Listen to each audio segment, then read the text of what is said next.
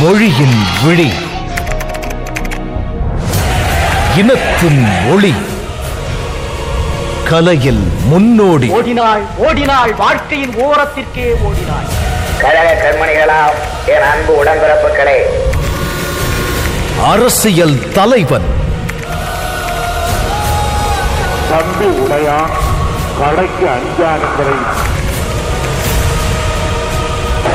கருணாநிதி என்னும் நான் இலக்கிய புலவன் என் உயிரினும் மேலான அன்பு உடன்பிறப்பு என்றும் முதல்வன். கருணாநிதியினுடைய வழித்தோன்றல்கள் இருக்கத்தான் செய்கிறார்கள். ஒரு கருணாநிதி போனாலும் பாரத் உயர்கல்வி மற்றும் ஆராய்ச்சி நிறுவனம் வழங்கும் முத்தமிழறிஞர் கலைஞரின் நெஞ்சுக்கு நீதி தமிழ் தலைவனின் வரலாறு powered by Anuj Tiles Chennai மாநகராட்சி மன்ற தேர்தல் வந்தது. சென்னையில் உள்ள நூறு இடங்களுக்கும் நானூற்றி இரண்டு பேர் போட்டியிட்டார்கள். கழகம் அதுவரையில் மாநகராட்சி மன்றத்தில் கழகம் சார்பில் யாரையும் உறுப்பினராக பெற்றிருக்கவில்லை. அண்ணா அவர்கள் நான் தந்த வேட்பாளர்களின் பட்டியலை வாங்கி படித்து பார்த்தார். தொண்ணூறு பேர் நிற்பது நல்லதல்ல. ஆரம்பத்திலேயே அகலக்கால் வைக்க வேண்டாம் என்று மறுத்துரைத்தார். தொண்ணூறு பேர்களில் எத்தனை பேர் வருவார்கள் என்று எண்ணுகிறாய்? இது அண்ணாவின் கேள்வி. நிச்சயம் நாற்பது பேருக்கு மேல் வெற்றியடைவார்கள் என்பது என்னுடைய பதில். அப்படி நாற்பது பேர் வெற்றியடைந்தால் நான் உனக்கு என் சொந்த செலவில் ஒரு கணையாளை அணிவிக்கிறேன் என்று அண்ணா என்னிடம் ஒரு பந்தயமே கட்டினார். இறுதியாக தேர்தல் முடிவுகள் அறிவிக்கப்பட்டு கழகத்தின் சார்பில் 45 பேர் வெற்றி பெற்றார்கள். அண்ணா அவர்கள் என்னை பார்த்து 45 பேர் வெற்றி பெற்றார்கள். ஆனால் நான் உன்னிடம் தோற்றுவிட்டேனே என்று சிரித்துக் கொண்டே கூறினார்கள்.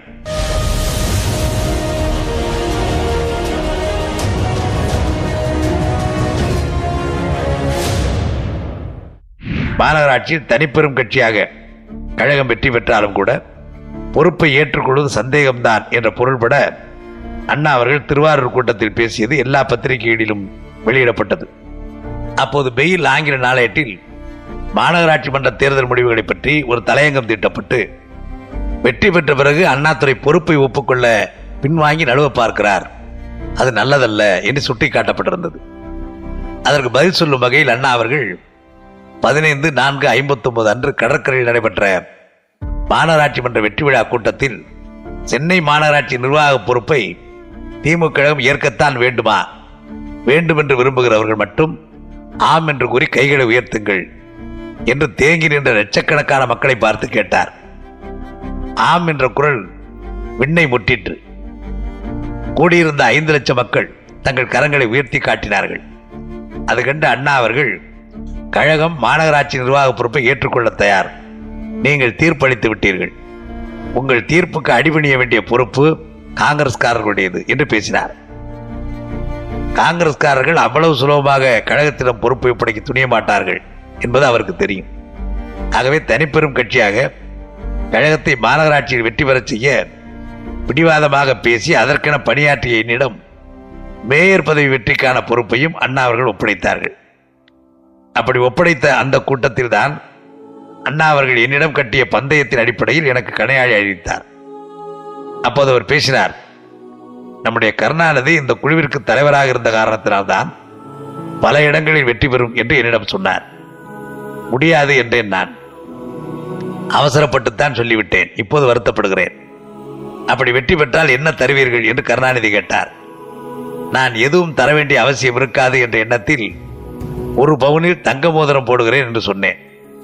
நான் என் மனைவிக்கு கூட ஒரு நகை வாங்குவதற்காக கடைக்கு போறது கிடையாது. ஆனால் இன்று இந்த 45 பொல்லாத தோழர்கள் பெற்ற வெட்டியினால் இந்த கட்டிலங்காலைக்கு நானே கடைக்கு சென்று கணையாழி வாங்கி அணிவிக்க வேண்டியவனாகிவிட்டேன்.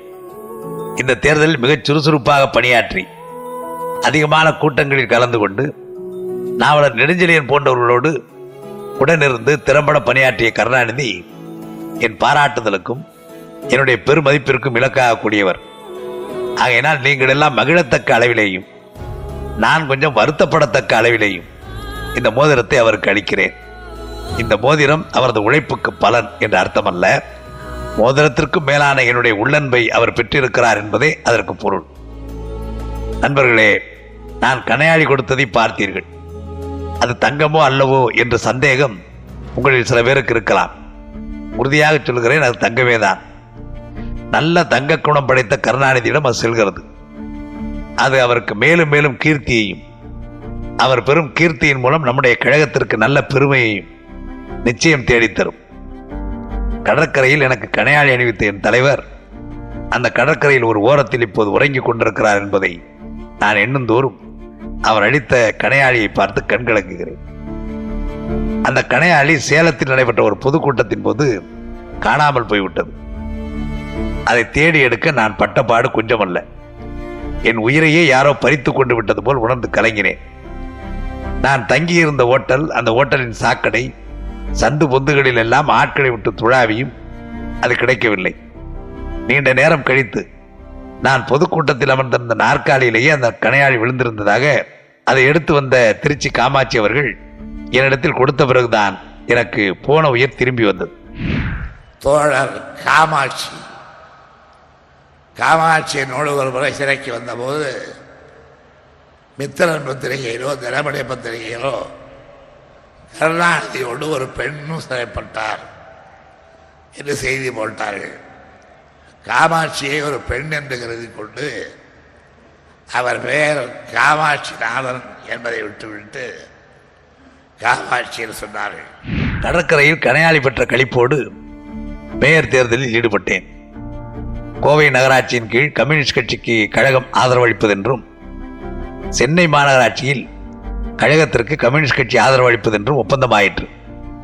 ஏனைய சுயேட்சை உறுப்பினர்களோடும் நானும் பொதுச் செயலாளர் நாவலரும் நண்பர் என்விஎன் அவர்களும் கலந்து பேசி அவர்களுடைய ஆதரவையும் பெற்று முப்பது நான்கு ஐம்பத்தி ஒன்பதில் கழகத்தின் முதல் மேயராக அப்போ அரசு அவர்களை அமர வைத்தோம் துணை மேயராக தோழர் சிவசங்கரன் அவர்கள் தேர்ந்தெடுக்கப்பட்டார்கள்.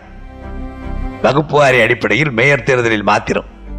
ஹரிஜனங்களுக்கு ஒரு முறை பிரதிநிதித்துவம் கிடைக்கும் என்றாலும் கழகத்தின் சீரிய சமுதாய கொள்கையின் காரணமாக துணை மேயர் பதவிக்கு ஹரிஜன சமுதாயத்தைச் சேர்ந்த அருமை நண்பர் சிவசங்கரன் அவர்களை தேர்ந்தெடுத்து கழகம் தன் தூய்மையை காட்டிக்கொண்டதை பலரும் பாராட்டினர். எளிய குடும்பத்தில் பிறந்த ஒருவர் சென்னை மாநகரின் மேயராக வந்தது இதுவே முதல் தடவையாகும். இந்த மாநகராட்சி மன்ற தேர்தலையொட்டி அண்ணா எனக்கு அளித்த கணையாழி கழகத் தோழர்களுடைய உள்ளத்தில் எல்லாம் மகிழ்ச்சியை பொங்க வைத்ததென்றாலும் அணுக்கமாக இருந்த சிலருடைய உள்ளத்தில் பெரிய காயத்தை ஏற்படுத்தியது. நண்பர் சம்பத்தும் அவரை சார்ந்தவர்களும் என் மீது பொறாமையும் அண்ணன் மீது வெறுப்பும் காட்டிக்கொள்ள கணையாழி பரிசும் ஒரு காரணமாயிற்று. திராவிட முன்னேற்ற கழகத்திலே உள்ள ஒவ்வொருவரும் முன்னணியில உள்ள யாரானாலும் எளிய குடும்பத்திலே பிறந்தவர்கள். அவர்களுக்கு பிறகு அந்த குடும்பத்தை பற்றி நாடு ஆராய தவிர அந்த குடும்பத்தை அறிந்த பிறகு அவர்களை அறிந்து கொண்ட குடும்பம் என்று மிகச்சிலதான் நம்மிடத்திலே இருக்கின்றன. இது தவறு என்பதற்காக சொல்லவில்லை. தாழ்வானது என்ற எண்ணத்தோடு சொல்லவில்லை. ஆனால் எளிய குடும்பத்தைச் சேர்ந்தவர்களாலே எளியோர்களுக்காக நடத்தப்படுகின்ற இயக்கம் எளிமையிலேயே இருக்க வேண்டும் என்று யாரும் கருதக்கூடாது. அது நேர்த்தியான நிலைக்கு செல்ல வேண்டும். அந்த நேர்த்தியான நிலை அதில் ஈடுபட்ட ஒவ்வொருவரும் தனிப்பட்ட முறையில் அடைகின்ற நேர்த்தியான நிலை மட்டுமல்ல அவர்களின் கூட்டு முயற்சியினாலே கழகமடைகின்ற நேர்த்தியான நிலை மட்டுமல்ல அதன் மூலமாக நாடு அடைகின்ற நேர்த்தியான நிலைதான் நிச்சயமாக எளிய குடும்பத்திலே பிறந்தவர்கள் எளியோர்களுக்காக நடத்துகின்ற ஒரு இயக்கம் எளியோர்களாக இருந்தவர்களை நேர்த்தியான நிலைக்கு கொண்டு வந்தது என்ற வரலாற்றிலே குறிக்கப்படத்தக்க ஒரு சாதனை நமக்கு கிடைக்க வேண்டும். கலந்து கொண்டிருந்த கழக புலவர்களின் உள்ளத்தில் அண்ணா எனக்கு கணையாளி அளித்த நிகழ்ச்சி என்னை பற்றிய கண்டனக்கணைகளை கழக தோழர்கள் மத்தியில் எழுப்புவதற்கு எரிச்சல் கணங்களை உருவாக்கிற்று. அது எதுவரையில் போய் நின்றது? என்னை பற்றி எந்த அளவிற்கு தவறான பிரச்சாரங்கள் செய்தனர் என்பதையெல்லாம் இன்றைக்கு நினைத்தால் கூட என் நெஞ்சம் பகீர் என்கிறது. விபத்தின் காரணமாக என் இடது கண்ணில் அடிபட்டு நீண்ட நாள் சிகிச்சைக்கு பிறகு நலமுற்றிருந்தேன் என்றாலும் என்னுடைய சுற்றுப்பயணங்களின் போது சிறிய கார்களை பயன்படுத்துவது நல்லதல்ல என்றும் பெரிய கார்களில் செல்வதால் பிரயாணத்தின் போது ஏற்படுகின்ற அதிர்ச்சியிலிருந்து விடுபடலாம் என்றும் ஆகவே கண்ணின் நலம் வேண்டி சற்று பெரிய காரை பயன்படுத்துமாறு டாக்டர்கள் எனக்கு எச்சரிக்கை செய்து வலியுறுத்தி இருந்தார்கள் அதன் காரணமாக ஆயிரத்தி தொள்ளாயிரத்தி அறுபதில் நான் ஒரு பெரிய கார் வாங்க நேரிட்டது. கலையுலகத்தில் திரைப்படத்திற்கான உரையாடல் எழுதி தருவதன் மூலம் கிடைத்த வருமானத்தில் தான் அந்த காரை வாங்கினேன். கழகத்திலே இருந்த என்னுடைய எதிர்ப்பாளர்கள் அந்த காரில் நான் பிரயாணம் செய்வது பற்றி தங்களுடைய மனிதாபிமானமற்ற விமர்சனங்களை கழகத்தின் தோழர்களிடத்தில் ஆங்காங்கு செய்யத் தொடங்கினார்கள். அதில் என்னிடம் மிக நெருங்கி பழகி வந்த நண்பர் சம்பத் அவர்களே முதலிடம் வகித்து பிரச்சாரம் செய்தார் என்பது குறிப்பிடத்தக்கதாகும்.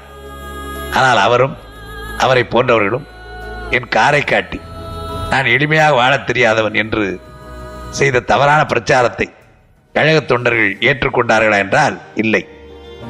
அவர்களுடைய பிரச்சாரம் எந்த அளவுக்கு மக்களையோ சகோதர தொண்டர்களையோ மாற்றி அமைக்கக்கூடிய சக்தி பெற்றிருக்கிறது என்பதையும் நான் உணராமல் இல்லை. இதை குறிப்பிடுவதற்கு காரணம் தமிழ்நாட்டில் ஒரு காலகட்டத்தில் அரசியலில் எவ்வளவு கீழ்த்தரமான மனிதாபிமானமற்ற காழ்ப்புணர்ச்சிகள் தலை நீட்டின என்பதை சுட்டிக்காட்டுவதற்காகத்தான். இப்போது மட்டும் என்ன என்று நீங்கள் கேட்பீர்கள்.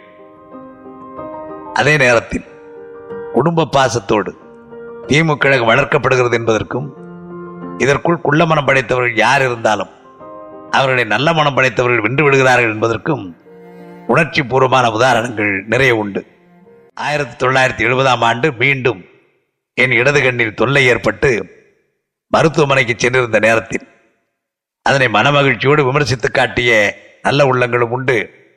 அதே நேரத்தில் அன்பினை காட்டி நான் நலம் பெற வேண்டும் என்று வாழ்த்திய உள்ளங்களும் ஏராளமாக உண்டு. அந்த பாச உணர்ச்சியின் பாசறை தான் திமுக கழகம். அந்த உணர்ச்சிகளை இந்த கழக குடும்பத்திற்கு வழங்கியவர் தான் மாபெரும் தலைவர் பேரறிஞர் அண்ணா. அவர் மீதும் என் மீதும் கழகத்தினர் காட்டிய அன்பினையும் ஆர்வத்தினையும் குலைப்பதற்காகத்தான் சம்பத் குழுவினர் திட்டமிட்டு தீவிரமாக பணியாற்றினர். அவருடைய விபரீத பிரச்சாரங்கள் மேலோங்கி நின்ற நேரத்தில் மாயவரத்தில் நடைபெற்ற பொதுக்குழுவில் வைக்க சம்பத் ஒரு புதிய தீர்மானத்தை கொண்டு வந்தார். அதன்படி எம்எல்ஏக்கள் எம்பிக்கள் கழகத்தின் பொறுப்பான பதவிகளில் தேர்ந்தெடுக்கப்படக்கூடாது என்று வலியுறுத்தப்பட்டது. அந்த தீர்மானத்தை ஏன் கொண்டு வந்தார் என்பதை அண்ணா அவர்களும் நானும் பொதுக்குழு உறுப்பினர்களும் தெளிவாக புரிந்து கொண்டோம். நான் எம்எல்ஏவாக இருக்கிறேன். நான் பொதுச் செயலாளராக வருவதற்கான சூழ்நிலைகள் உருவாகின்றன. நான் பொதுச் செயலாளராக வருவதை தடுக்க வேண்டும். ஏனெனில் நான் அண்ணாவிற்கு எதிராக நண்பர் சம்பத்துடன் ஒத்துப்போக மறுத்துவிட்டேன். ஆகவே நான் பொதுச் செயலாளராக வருவதற்கு முட்டுக்கட்டையாக அந்த தீர்மானத்தை அவர் கொண்டு வந்தார். அதற்கு மிகவும் கஷ்டப்பட்டு ஆதரவு திரட்டத் தொடங்கினார். அதனை தோற்கடித்து விடக்கூடிய வலிவு பொதுக்குழுவில் இருந்தது என்றாலும் அண்ணா அவர்கள் என்னை அழைத்து அந்த தீர்மானத்தை நீயே ஆதரித்து பேசிவிடு என்று ஆணையிட்டார்கள். நானும் அண்ணா அவர்களின் சொற்படி தோழர் சம்பத்தின் தீர்மானத்தை ஆதரித்து பேசி அதனை பொதுக்குழுவில் ஏகமனதாக நிறைவேற்றும் நிலையை உருவாக்கினேன். மாயவரம் பொதுக்குழுவிற்கு சில நாட்களுக்கு முன்புதான் முரசொலி பொங்கல் மலரி அண்ணா அவர்கள் எழுதிய கட்டுரையில் நானும் அண்ணாவும் காட்டூர் என்ற கிராமத்தில் எடுத்துக்கொண்ட ஒரு புகைப்படத்தை அண்ணா அவர்கள் சுட்டிக்காட்டி தம்பியின் புன்னகைக்கு பொருள் புரிகிறதா? மிக பெரும் பொறுப்புகளை தம்பியின் தோழில் சுமத்துவதாக இருக்கிறேன் என்ற கருத்துப்பட நீண்ட கட்டுரை எழுதியிருந்தார். அந்த கட்டுரையின் தலைப்பு நகைவிடு கணை என்பதால். அண்ணாவின் அழகு தமிழ் ஓவியம் வருவார். ஆயிரத்தி தொள்ளாயிரத்தி ஐம்பத்தி ஒன்பது முரசொலி பொங்கல் மலரில் வெளிவந்தது. ஆரூருக்கு அணித்தே உள்ள சிற்றூர் சீரூர் என்று பெயரிட்டிருக்கலாம். ஆனால் யாது காரணமோ அறியேன் பெரியோர் அதனை காட்டூர் என்றே வைத்தனர். அங்கு நண்பர் ராமையா அவர்கள் இல்லத்திலே அமர்ந்திருந்த வேளை தம்பி கருணாநிதி மலர்ந்த முகத்துடன் என்னை கண்டு பேசிடும் காட்சியை காணுகின்றேன். நேர்த்தியான முறையில் அமைந்த படம் என்பீர் விரிந்த மெத்தையில் அமர்ந்துள்ளார்கள் என்று பேசுவீர் ஆனால் என் நகையின் பொருளும் தம்பி தன் கண்களிலே காண கிடைக்கும் ஒளியின் பொருளும் அறிந்திடல் எளிதன்று அறிவித்து அகமகிழவே இது. ஆரூர் மாநாடு கண்டோர் களிப்புறும் வகையில் வெற்றி தந்தது. வீரர் கோட்டமாகவும் புலமை மன்றமாகவும் வரலாற்று வரைகூடமாகவும் பகிழ்ந்துரையாடும் மாடமாகவும் இரு நாட்கள் மாநாடு செவ்வனே விளங்கிற்று. அதன் பிறகு சந்திக்கிறோம். அண்ணா என்று அழைத்தான் தம்பி. கைத்திறனை கண்டீரா? கண்டமாசு ஏதேனும் உண்டோ என்று கண் பேச கண்டேன். நானா எளிதிலே வளைபடும் இயல்பினன்? ஏன்? என்று சிறிதளவு அதட்டும் குரலை வருவித்து கேட்டேன். பாழும் சிரிப்பு என் திட்டத்தை வெட்டும் திறத்தாகி வெளிவந்து படம் அதை காட்டிவிடுகிறது பார்த்தால் புரியும். கேட்டதற்கு மேலாக பணம் தந்தோம் என்றோ என்பது தம்பியின் கேள்வி. தரத்தக்கது இம்மட்டோ என்பது என் நகை விடுகணை மகிழ்ச்சிதானே என்கிறான் தம்பி. மேலும் மேலும் தேடித் தர வேண்டாமா என்று கேட்கிறேன் நான். அங்கனம் கேட்கிறேன் என்பதால் அவர்கள் பெற்றுத் தந்ததால் பெருங்களிப்பு பெற்றேன் இல்லை என்று பொருள் கொள்ளற்க. மேலும் பெற வேண்டும் எனும் விளைவும் மேலும் அவர்களால் தேடித்தர இயலும் என நம்பிக்கையுமே என்னை அவ்வாறு கேட்கச் செய்கிறது. நம்மில் எவரும் ஒருவரை ஒருவர் காணும்போது இந்த படத்திலே காணப்படுவது போன்றேதான் கண்கள் கழிநடம் புரிகின்றன முகம் மலர்கிறது. காரணம் அகத்திலே ஒரு மகிழ்ச்சி பெருக்கெடுக்கிறது. மலர்கேணி தோண்டும் காலை காய்கதிரோனின் கொடுமையை தாங்கிக் கொண்டு கடினமாக உழைக்க வேண்டியிருக்கிறது. பிறகோ குளிர்நீர் கிடைத்திடும் நிலை. அது இளநீர் என்று இனிக்கிறது. அதேபோன்று நாம் இனியன பல காண்கிறோம்.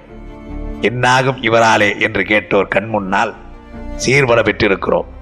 இதனை காண முடிந்த காரணத்தால் தான் இதனினும் மேலானவற்றினை காண இயலும் என நம்பிக்கை எழுகிறது. காண வேண்டும் என்ற உறுதி பிறக்கிறது. அதற்கான திறம் இவரிடத்தில் என்னென்ன முறையில் இருக்கிறது என்று கண்டாராய தோன்றுகிறது. அங்கனம் நான் ஆராயப் போகும்போதுதான் ஆயாசப்படுவது போலவும் அழுத்துக் கொள்வது போலவும் ஓபிப்பது போன்றும் பலருக்கு தோன்றும். அத்தனையும் அப்பழுக்கற்ற அன்பின் விளைவு என்பதை அறியாதோர் மிகச்சிலரை. அறிந்ததால் தான் தம்பியின் கண்களிலே களிப்பொலி காண்கிறீர்கள். என் நகையிலும் ஒரு பொருள் தெரிந்திட காண்கிறீர்கள். ஆரூர் நமக்கழித்த அருந்தம்பி உள்ளத்தில் தேங்கியும் தூங்கியும் உள்ள திறமனைத்தையும் கல்லி எடுத்திட்டால் காணலாம். மேலும் பல வெற்றிகள். படத்திலே என்னை காண்கிறீர்களே பார்வையின் பொருள் அதுதான். கள்ளி எடுக்க முயல்கிறேன். எத்தனை பெருங்கூட்டம்.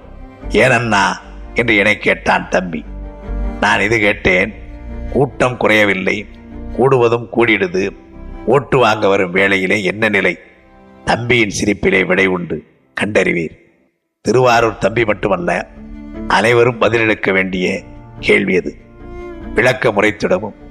உரையில் சுவை கூட்டவும் கொள்கையை விளக்கவும் மறுப்பினை மறுத்திடவும் வல்லவரான நல்லோர் பலர் நமது இயக்கத்திலே இன்று உடர். அவர்களின் அருந்திரனால் நாட்டவர் பெரும் பயன் பெரிது. அவர் ஆற்றிய தொண்டின் விளைவாக இன்று நாம் மேற்கொண்ட பணிக்கு ஒரு நல்லிடம் கிடைத்தும் விட்டது. நரம்பு தடவினோம் நாதம் கிளம்பி விட்டது. பண்ணமைப்போம் வாரீர் என்று அழைத்திட துணிவும் பிறந்து விட்டது. பண்ணமைத்திட இயலும் என்பதனை அறிவுக்கு முறையில் முரசொலி இல்லமெங்கனும் இன்னிசையாகி நல்லோர் யாவரையும் ஒன்றுபடுத்தி நமது குறிக்கோள் வெற்றி பெற வழிகாண வேண்டும். முரசொலி எனும் இந்த ஏடு என்று மட்டும் கூறுகிறேன் என்று எண்ணாதீர். இதனை எழிலுள்ளதாக்கி என்னை நோக்கி கண்டீரோ கைத்திறனை என்று விழியால் கேட்டிடும் தம்பியையும் தான். அதைத்தான் கூறுகிறேன் பார்வையால் தம்பி அறிந்துதான் மகிழ்கிறான். நாம் அனைவரும் ஒருவரை ஒருவர் காணும் பொழுது இதே நிலைதான். இந்த இன்ப நிலையிலிருந்து எழும் வலிவுதான் நாட்டுக்கே புதிய பொலிவாகிறது மகிழ்ச்சி பொங்குகிறது. இந்த கட்டுரையின் வாயிலாக அண்ணா அறிவித்த கருத்துக்கள் கட்சிக்குள்ளே சம்பத் போன்றவர்களுக்கு எரிச்சலை உருவாக்கி அதனால் அவர்கள் என் மீது பகை கக்கிட கிளம்பினர். எனக்கு பொதுச் செயலாளர் பொறுப்பை அளிக்க அண்ணா எண்ணிவிட்டார் என்று புரிந்து கொண்டுதான் மாயூரம் பொதுக்குழுவில் சம்பத் கோஷ்டியினர் அந்த தீர்மானத்தை கொண்டு வந்தனர்.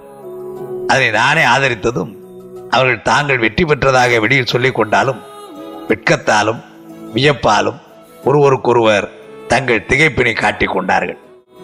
ஆயிரத்தி தொள்ளாயிரத்தி அறுபதாம் ஆண்டு சென்னை மேயராக தோழர் வி. முனுசாமியும் துணை மேயராக தோழர் செல்வராசும் தேர்ந்தெடுக்கப்பட்டார்கள். பல ஆண்டு காலமாக மதராஸ் கார்ப்பரேஷன் என்ற ஆங்கில பெயர் தாங்கியிருந்த மாநகராட்சிக்கு சென்னை மாநகராட்சி என்று அதிகாரப்பூர்வமாக பெயர் மாற்றப்பட்டது. திமுக கழகத்திற்கு தமிழையும் தமிழ் உணர்வையும் நாடெல்லாம் நல்லோர் உள்ளமெல்லாம் பரப்ப வேண்டும் என்று உள்ள ஆர்வத்தின் அடையாளம்தான் அந்த பெயர் மாற்றமாகும். ஆயிரத்தி தொள்ளாயிரத்தி அறுபத்தி ஒன்று ஜனவரி திங்கள் இருபதாம் நாளன்றுதான் அமெரிக்காவின் முப்பத்தி ஐந்தாவது ஜனாதிபதியாக கென்னடி பதவியேற்றுக் கொண்டார். அவருடைய பதவியேற்பு உரையில் அமெரிக்க நாட்டு மக்களை பார்த்து நாடு உனக்காக என்ன செய்தது என்று கேட்காதே. நாட்டுக்காக நீ என்ன செய்தாய் என்று கேட்டுக்கொள் என்பதாக குறிப்பிட்டார். அந்த கருத்தின் அடிப்படையிலே தான் கழக கூட்டங்களில் நான் பேசும்போதெல்லாம் கட்சி உனக்காக என்ன செய்தது என்று கேட்காதே. கட்சிக்காக நீ என்ன செய்தாய் என்று உன்னையே கேட்டுக்கொள் என்று குறிப்பிடுவதை வழக்கமாக கொண்டிருந்தேன்.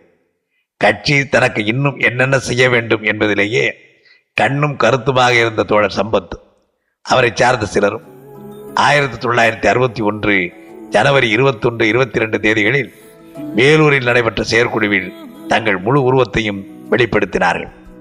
என்றென்றும் உங்களுடைய அன்புக்கும் உங்களுடைய பாசத்துக்கும் கட்டுப்பட்ட கருணாநிதி உங்கள் முன்னால் அந்த சூழ்நிலையை மேற்கொண்டு ஒன்றுபடுவோம். நாம் நம்மிடத்துல இல்லாத ஒரே ஒரு மைதான் நம்ம இடத்துல உண்மை இருக்கிறது வாய்மை இருக்கிறது இனிமை இருக்கிறது. தூய்மை இருக்கிறது. எல்லாம் இருக்கிற தமிழர்களே ஒற்றுமை என்கின்ற மைதான் இல்லை. அதை தேடும். அண்ணாவின் தம்பி என்ற பட்டியலில் இருந்து தோழர் சம்பத் தன்னை விலக்கிக் கொண்டு கழகத்திலிருந்து வெளியேறிவிட்டார் அவரோடு விலகியவர்களில் நாட்டிற்கு அறிமுகமான மற்றொருவர் என்னுடைய இனிய நண்பர் கவிஞர் கண்ணதாசன் அவர்கள்.